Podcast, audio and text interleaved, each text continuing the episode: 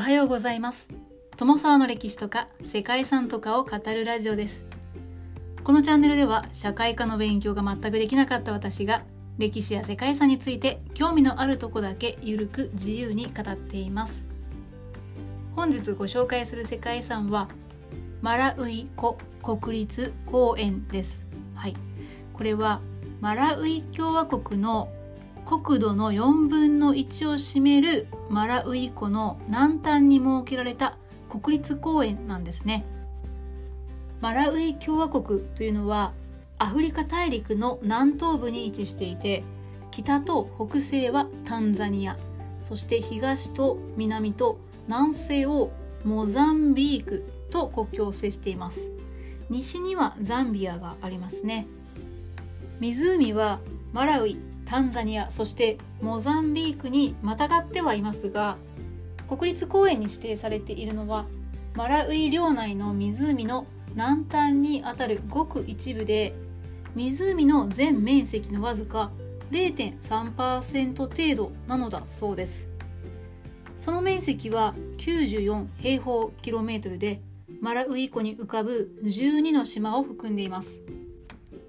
マラウイ湖には長い年月をかけて湖の環境に適応して校内で放卵したり擬態をするなどの特徴を身につけたスズキ目のカワスズメ科シクリッドという魚が生息しています。はい、シクリッドですね。シクリッドは中央アメリカから南アメリカにかけてとマダガスカルを含むアフリカから中東や南アジアまで分布している魚の種類だそうです。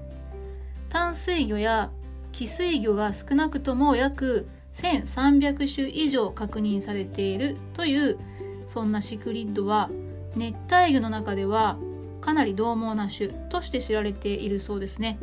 エンゼルフィッシュとかディスカスといった色彩の美しい種は観賞用の熱帯魚として流通していて他にもティラピアなどはですね食用としても水産上重要な種となっていて世界各地で流通して分布域も拡大しています、はい、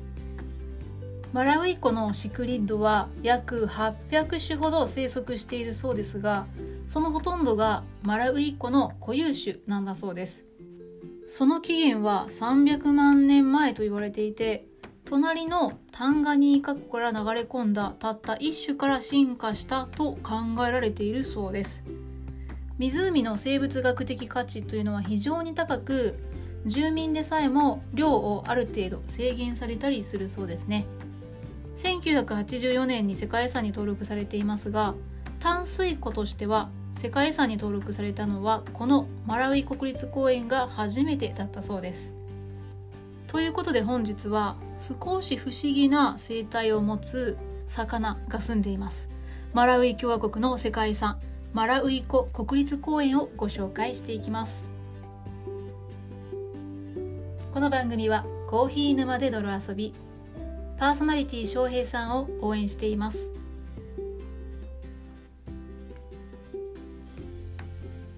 マラウイ湖国立公園はアフリカ大陸南東部にあるマラウイ湖を対象とする国立公園です。マラウイ湖があるのは東アフリカを横断する総延長 7000km にも及ぶ大地の裂け目です。マラウイ湖はアフリカ大陸で3番目に大きな湖でその面積は日本の四国の1.5倍そしてマラウイ共和国の国土の4分の1を占めているそうです。マラウイ湖は300万年前に大地の裂け目である大地溝帯に水が溜まってできた淡水湖で最大深度は706メートルに達しているそうです。マラウイ湖は湖のガラパゴス諸島と言われるほどの固有種の多さと進化の多彩さでも知られています。特にシクリッドの数の多さは世界的にも類を見ないほど多くそのほとんどがこの湖の固有種というのが特徴です。シクリッドという魚はメスが子供を口の中で育てる口内保育によって子供を敵から守るという特徴がありますがそれ以外にも独特な子育てをするそうです。オスのシクリッドは口で砂を積み上げてメスを迎える産卵の場を作ります。ピラミッドのような形になるそうですね。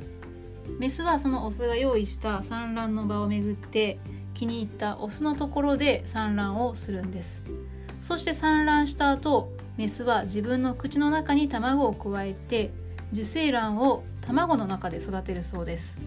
はい。まあ、これだけでも結構変わっているなということなんですけれども稚魚が生まれた後はカンパンゴという大きなナマズの仲間を利用します。シクリッドは自分の稚魚をカンパンゴに預けるそうです。預けるといってもどうやら稚魚をもともとのカンパンゴの稚魚と入れ替えてしまうということのようなんですけれども一方そんなカンパンゴにとってもシクリッド自体は親が自分たちの周りを守ってくれるというそんな共生が存在する。そういった状態となるそうですね。そしてこのカンパンゴもまた稚魚を育てるための餌として産卵するという珍しい子育て方法を生み出したナマズなんだそうです。そしてさらにですねこのカンパンゴにもですね自分の卵を託すというサプアというナマズもいるそうです。はい。このようにですねマラウイ湖の水の中では子孫を残そうとするさまざまな生存のための戦略とか進化した奇想天外な托卵といった珍しい共存が見られるそうなんですね。マラウイ湖国立公園は広大なマラウイ湖の南端に位置していて特に魚類の多様性から生物多様性の保全において世界的に重要な位置を占めています。歴史的には1859年にスコットランドの探検家で宣教師のデイビッド・リビングストーンがヨーロッパ人としては初めてこの湖を発見したと言われています。そしてその時にリビングストーンはこの巨大な水域をニアサコと名付けたそうです。ニアサコですね。マラウイ湖は世界で最も深い湖の一つとなっています。そして他の水域から隔離されているためにその魚類は印象的な適応放散と主文化というのを展開していて生態学的プロセスの顕著な例ともなっているんですね。世界遺産としての普遍的価値が認められる特徴には大きく3つありました。1つ目はアフリカ大地交代の急斜面を背景に島々と澄んだ水が織りなす類まれな自然の美しさを持つ地域であることで岩の多い海岸線から砂浜そして森林に覆われた丘陵地から沼地やラグーンまで様々な自然景観を含んでいます。はい。これは世界遺産の価値の中では登録基準7の自然の景観美の価値があると認められたことですね。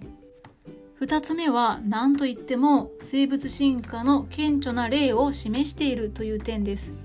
先ほどもお話しした通り適応法産と主文化はシクリッドという魚で特に注目されているところです。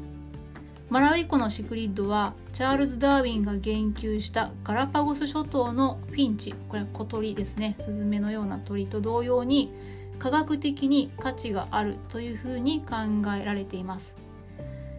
はいそして3つ目はマラウイ湖が淡水魚の多様性という点で生物多様性保全のために世界的な重要な位置づけにあるということですね、はい、自然遺産の解説の中ではよく出てくるお話なんですけれども湖の中には1000種以上の魚類が生息していると推定されているんですが固有種が非常に多いというのがこの湖の特徴でもあるんですね。特にシクリッドは世界で知られているシクリッド種の30%が生息していてそのうち5種を除く全てがこの湖の固有種となっているそうです。ここまで解説してきた通りマラウイ湖の生態系で特に注目されるのはやはり魚類ではあるんですが魚類以外にもマラウイ湖には外来種も含めると30種ほどの巻貝類が生息しているそうです。そのうちの川にな類やタニシモドキ類そしてヒラマキガイ類などの十数種類は固有種となっているそうです。ですが魚類の多様性と比べると貝類の固有度というのが低くなっていて隣にあるタンガニーカ湖と比べても得意な主文化というのは見られないそうですね。その理由としては海食性の魚が豊富なためというふうに考えられてはいましたが他の古代湖にも海食性の魚というのは生息していることから本当の理由というのはよく分かっていないそうです。またマラウイ湖周辺は哺乳類や鳥類などの動物層も豊かで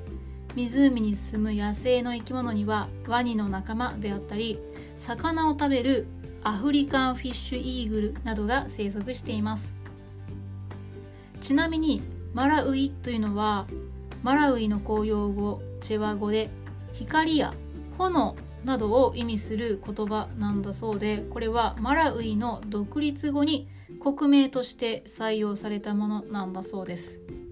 マラウイ湖はタンザニアとモザンビークではニアサ湖というふうに呼ばれていてニアサというのはヤオ人の言葉で湖というのを意味しているそうです。マラウイ湖は3カ国にまたがる湖の国境線について領有権と絡んでいてこの湖の故障をめぐる論争というのもあるそうですね。国立公園の湖の部分は湖の約0.3%ということなので世界遺産には影響ないかなと思いますけれども、ま、国境関連のいざこざというのをね是非平和的に解決していただきたいななんていうふうに思いました。ということで本日は湖のガラパゴス諸島とも言われるマラウイ共和国にあるマラウイ湖国立公園をご紹介してきました。最後までご清聴いただきましてありがとうございます。では皆様本日も素敵な一日をお過ごしくださいね友沢でした。